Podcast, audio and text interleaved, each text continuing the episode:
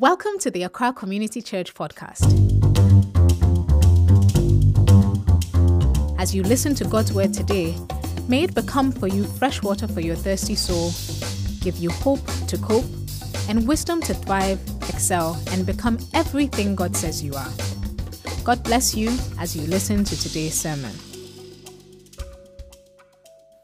Sweet Holy Spirit, we thank you for how deeply you love us, for how much you care. What a mighty God you are. What a loving Father. This morning, may you speak to us, speak to our hearts, speak to our deepest fears, to our deepest needs, to our highest hopes. Speak to us clearly and have your way. May we be transformed by your word. May we live fully assured of your love. In Jesus' precious name, amen. Amen. Jesus loves you very, very, very much. Sometimes life can be hard. Sometimes life can be really, really, really hard, even for those that God truly loves. Even for those He's chosen and anointed and equipped for His work. In the Gospel of St. John, chapter 20, an incident happens. Jesus had been crucified. Before he was crucified, for three years, he'd been making promises to his disciples. He says, I'm going to give you this kingdom, going to be great. In my father's house, there are many mansions, a lot of promises. I'm the resurrection and the life. They actually see him raise the dead, heal the sick, perform wondrous miracles. They saw him walk on water. and then he's killed, just like that. Killed. And the disciples are discouraged. So, verse 19 of John chapter 20 begins by saying, That Sunday evening, the disciples were meeting behind locked doors. Why were they locking their doors? They were afraid. In fact, the text actually says it. it says they were afraid because they were afraid of the Jewish leaders. Suddenly, may Jesus appear to you suddenly. Amen. Suddenly, Jesus was standing there among them. Peace be with you, he said. As he spoke, he showed them the wounds in his hands and his side. They were filled with joy when they saw the Lord. Again, he said, Peace be with you. As the Father has sent me, so I am sending you. Then he breathed on them and said, Receive the Holy Spirit. If you forgive anyone's sins, they are forgiven. If you do not forgive them, they are not forgiven. Again, he said, Peace be with you. As the Father has sent me, so I am sending you. Amen. This morning, I want to talk on receiving well the gifts of God. Amen. They, they were in a position of difficulty, they were disillusioned, they were brokenhearted, it was a tough time. And Jesus comes and says, What you need to get out of this situation, and not just get out of this situation, but also to become who God created you to become, is the Holy Spirit. And as I promised you, because I am leaving, this is the dispensation of the Holy Spirit. This was the beginning of the reign of the Holy Spirit. Amen. This was the manifestation, the truest manifestation of Emmanuel, a name Jesus had been called even before he was born, a name that means God with us. But it is the Holy Spirit who actually truly manifests that because throughout Scripture, he would come on somebody for a short while and leave. He couldn't stay, too holy to dwell fully among men. And Jesus came and he was trapped in a human body, so he could be in only one place at one time. But because he was leaving, now everybody, he tells his disciples, all of you, each one of you can fully embody Emmanuel. Amen. The Holy Spirit can indwell you. And when he, he indwells you, then you can go out there and be who I said you should be. You can go out there and bear witness to my name. I don't know who is in a difficult place today, but this morning, receive the Holy Spirit. Many times when we read these texts, we tend to focus on the Holy Spirit and the gifts. But this one, I want us to focus a bit on receiving. Receiving. Because anything you can receive, you can reject. Anything you can receive, you can reject. So, my question is Is it possible for somebody to be part of the church, to be part of the chosen, and still refuse to receive that which God wants to give them? Is it possible? For Jesus to not just assume all of them are ready and just the Holy Spirit just falling on them, but says, receive the Holy Spirit, meant that they could also reject it. In fact, in James chapter 1, verse 8, it says, A double minded person cannot receive from God. It is possible to reject. And yet, if there is anybody we need more than anything else, it is the Holy Spirit. Why did they need to receive the Holy Spirit? Because it says, just as the Father sent me, I am sending you. There was a purpose. How do we receive?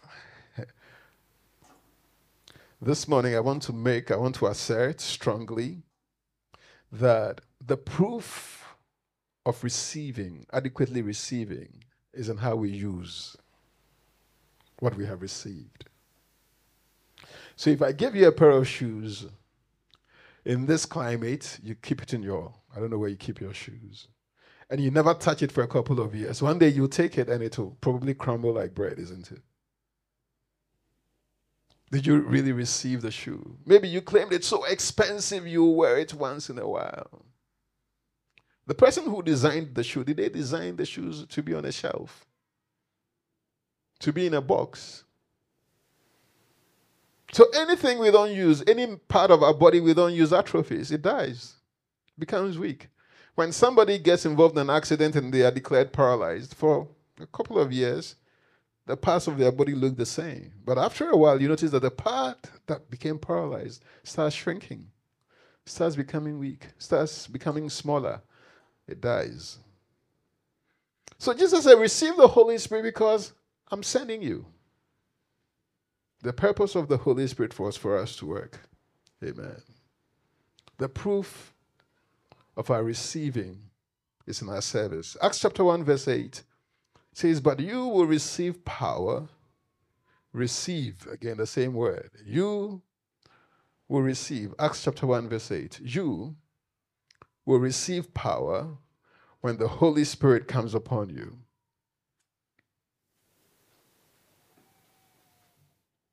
Many times, I think I've quoted the scripture many times in the sermon. I'll talk about how the word power here means dunamis, which means the same as dynamite is exploding power.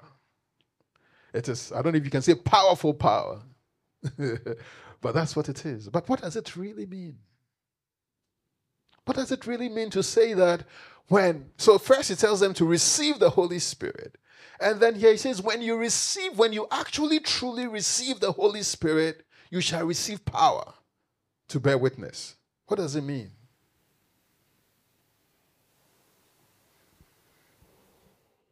Today, if you look around the body of Christ, universally, it appears as though, as though the gifts of the Spirit are missing in the body of Christ. And the Bible has a lot of gifts of the Spirit. If you put them together, it's a lot.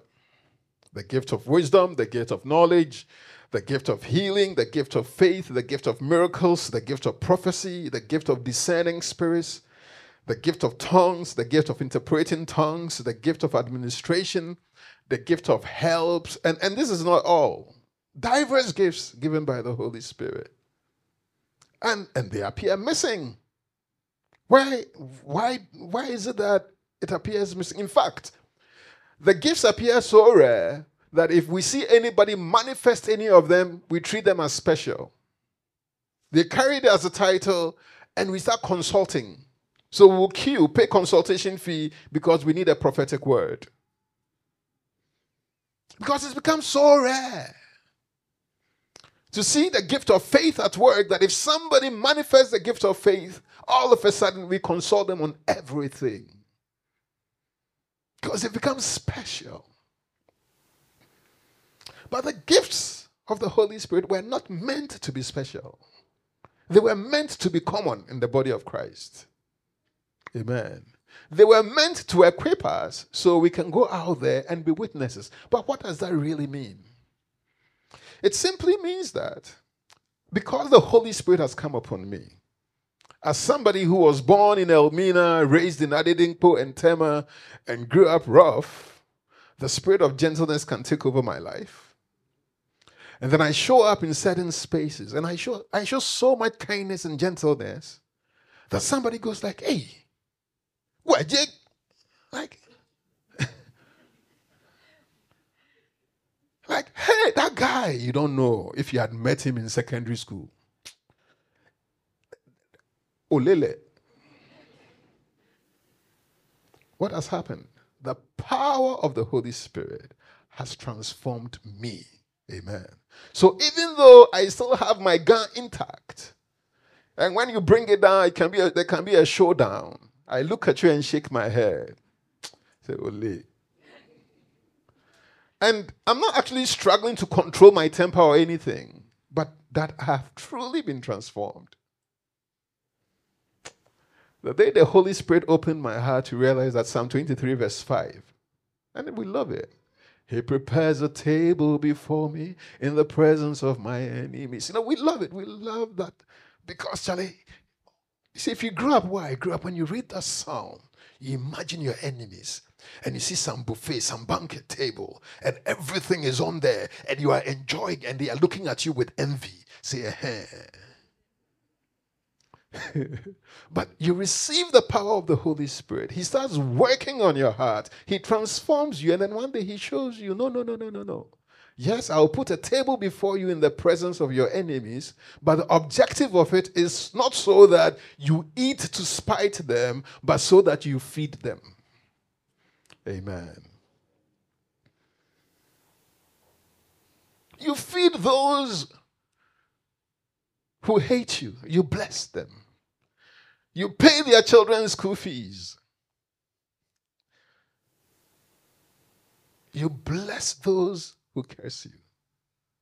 That is the objective because it is in that process that you become a witness.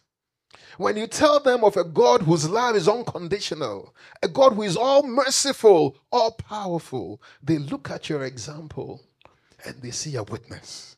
They say, I don't know this Jesus, but because of you, I can see him. Because what we did to you, how we schemed to uproot you, and then somehow you got promoted, and the first thing you did was you promoted us, even though you knew we were the ones who were undermining you. Now, if you tell us of a God who loves us unconditionally, we can believe it. Amen. For Peter, he was a loudmouth but a coward. Big mouth, small heart. And then the Holy Spirit comes upon him. And the power of the Holy Spirit comes upon him. And for him, the specific gift he manifested was courage. Consistently declaring, they'll put him in prison, he will preach. Wherever they put him, he will preach. So, uh, in fact, one time he looked at them and said, Listen, this thing you are saying that we shouldn't preach the gospel again, you know it won't work. we cannot stop preaching the gospel. Peter, same Peter. And for David, it was courage. Your father's last son, insignificant, out there, but the Spirit of God comes upon you. And then he looks at Goliath and says, How dare you defy the armies of the God of Israel? How dare you? And he was small. They didn't even know how to use a sword. But the Spirit of the Almighty God had come upon him. The power of the Holy Spirit had come upon him. When the power of the Holy Spirit comes upon you, when you truly receive the power of the Holy Spirit, you see the gifts manifest. Amen. And the purpose of the gifts manifesting is not so that I'll get rich. How much can you eat? Cars. How many cars can you drive at a time? Especially on the roads. We pray that the government fixes all our roads. I think that's a more urgent prayer than nice cars. Because there's nothing more heartbreaking than driving a really, really expensive car on a really terrible road. And yet, boom, then your heart. Ish. Sometimes you even scream Jesus. Because you know the price of those shocks. Or whatever else can break under the car or inside the car. And the electronics goes crazy. Potholes. You see, but when the Holy Spirit comes upon you, and by his power, his power, you become a politician. When others are looting, you are building. Amen. It is a power that truly transforms. And the proof of we having received the Holy Spirit is in doing. That, that's, that's the only proof. You see, for years in the charismatic movement, we read John, uh, this Acts chapter 1, verse 8, and you shall receive power when the Holy Spirit comes upon you. And all it meant was that we'll have prayer meeting, we'll hold on, ah, yeah, yeah, ah, yeah, yeah, yeah, yeah, and scream and walk around like, well, the number of demons we bound today. No. That you, you that you respect yourself like that, and how this person humiliated you you forgive them and still stay in the marriage. When you yourself will never advise anybody to tolerate that. And it's not because you are weak, but because when you went into prayer, the Holy Spirit told you, Forgive him as I have forgiven you. And he grants you grace, and you watch him transform that person. But in the process, you realize he transforms you even more than he transforms the other.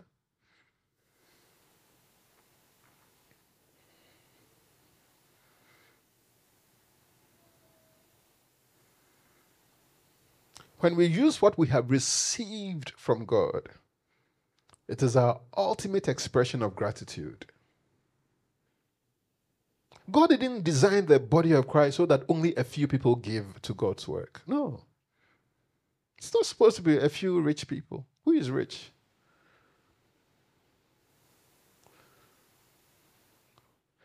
Some years ago, our brother Kevin taught, taught me something called lifestyle inflation. And if you understand that principle, you realize that probably nobody is rich.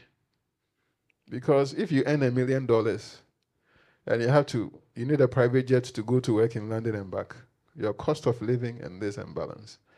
Me that I live two meters from my house and I walk, I might be more financially secure than you are. So it's an illusion.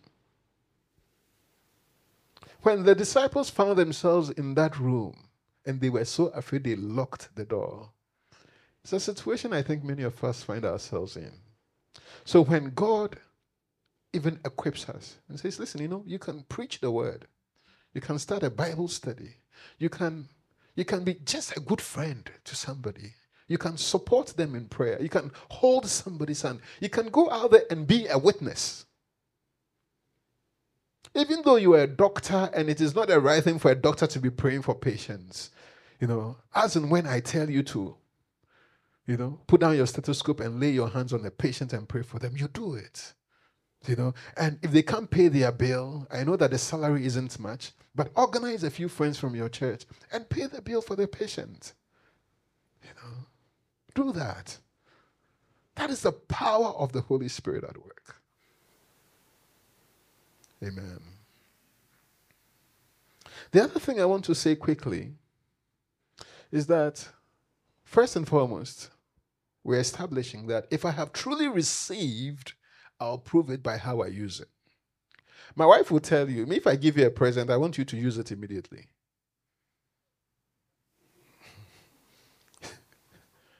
and if you give me a present, if you joke, I'll remove my shoes and wear that one right now. And if you are not careful, for the whole week you see me wearing it. Unfortunately, I think one of my sons is like that. So sometimes the mother will take the thing and hide it. Because once his brain registered, Blue shirt. This blue shirt, I like it. That's all he wears.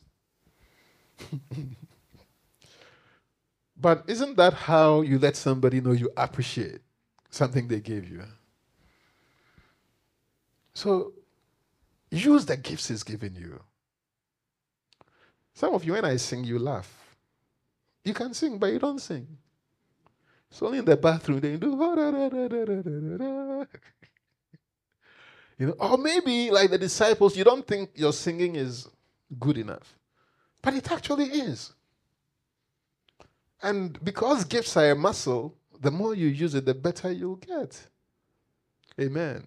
Don't be afraid to use the gifts He gave you. This is how we become His witnesses. Some of the gifts of God have expiring dates on them. You know that? That's why you must use them. They're like tin of milk. Back in the 80s and 90s in Ghana, you go to people's homes and they would have a look, Ghana, we are blessed. Oh. We've been poor before. Oh. You go to people's homes and they would have a what was that thing called? Room divider or a safe or something. And you see a tin of ideal milk, a big this plastic bottle of Coke and Fanta and Sprite. I don't know why whether we're trying to imitate the Ghana flag, but those three will be there. And and the day they'll get a visitor, say, hey, go and bring the ideal milk in there. And it had expired. 90% of the time, the product has been there on display and has expired. Because those gifts have expiring dates on them. The best time to use your gift is now. Amen. It is now. It is not when, no, no, no, no. That's not going to happen. God has given you the gift of hospitality and like, oh God, you know, it's just a two bedroom house. Wait, when I get a five, no, it won't happen. When He blesses you with a five bedroom house, like, oh, I have to tidy up and this, I need sheets for that. And, uh, it's not going to happen. It's never going to happen. If you're waiting to get more money before you give, it's never going to happen. Because think about it 10% of 100 is 10, isn't it? So if your salary was 100 cedis and you're struggling to pay 10 Ghana cedis, uh, if God starts paying you 10 million Ghana cedis, are you sure you can pay a tenth of it? you can't. Forget it. So if you if you think you have too little to give, you will never have enough to give. It's a sad truth. And the sad part is that a lot of the gifts of God have expiry dates on them. Should I give you an example? In heaven, there'll be no marriage.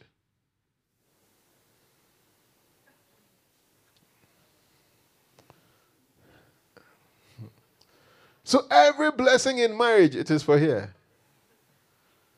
So if instead of loving each other and enjoying each other, you are there bickering and fighting, and you are wasting time, my friend. You are supposed to be a witness. You are supposed to love till the angels are jealous. Say, heck, where, God? You should have made us male and female. Oh God, look at them. Say, delete that little ask for me. I want to ask me. Uh, I don't like a guy who. Uh, why does he snore? Go on. As you see now, continue.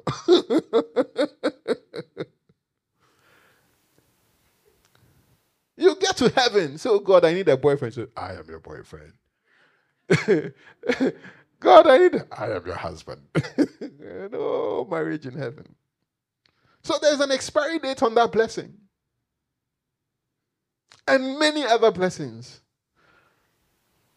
Good health. there's an expiry date on it.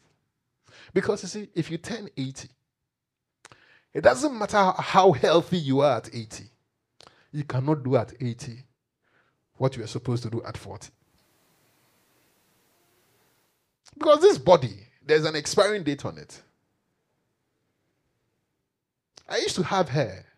I know when I say people laugh, One day I'll show you a picture. You won't believe it. Hepa, hey, oh.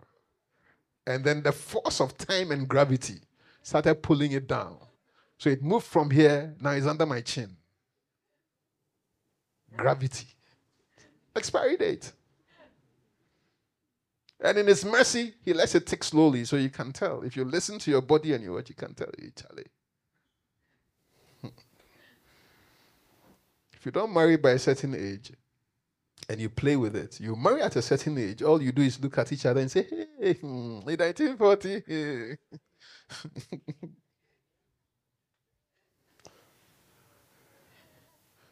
so, beloved, the gifts he's giving us are for now. Amen. And it is through our manifestation of those gifts, whether it's through kindness, because that's a gift, not everybody has it, whether it's being one who helps, or one who prays or intercedes for other people, or one who just shows up. Our brother John is fantastic at dropping everything and showing up. You understand? Whatever your gift is, it's not always about money. Yes, you may not have money to give, but you can show up to sweep. You can show up to dust. Do you need money to pray for me? No, you can show up and do something. Do something. Use the gift He's giving you.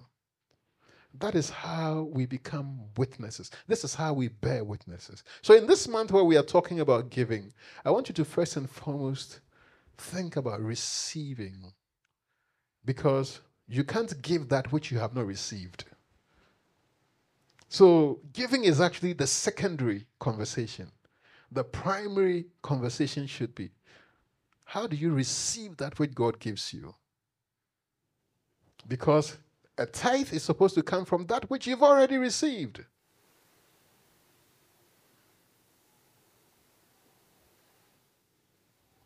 Now, if I come and sweep here for 30 minutes, it's because He gave me 24 hours in today. If I didn't wake up with 24 hours on my hands as a gift, I can't give 30 minutes. I hope you understand it. So we have to think carefully about how we live our lives and realize that some of His blessings are time bound Many of his blessings don't look like what they are in the beginning because there are muscles and we have to master them, we have to learn them, we have to improve on them. But the single most important rule is that you must use it immediately. Join the choir. You don't need to be a perfect singer. They have a coach, they will help you. In a year's time, when somebody hears you singing solo, they will be shocked. Say, hey, isn't that Ameli? Hmm, who used to burn every song. That's a Ghanaian, Ghanaian English. It's shanlala, like they burn the song. Amen. I want to round up by making this third point that gifts are door openers. The Bible says a man's gift will open a door for him and he will stand before great men. Amen. Gifts are door openers. Gifts, all gifts. There are many places I show up at, and ideally they wouldn't want me to be there, but they need my gifts. In fact, some of them don't even like me because I'm too blunt. But they'll go, ah, go, I tell you. That thing there, Nana Kofi doesn't do it for us struggle. So let's go back to him. Gifts are door openers. See, so when you work on your gifts he's given you, yes, you are bearing witness, but those gifts will open doors for you. Amen.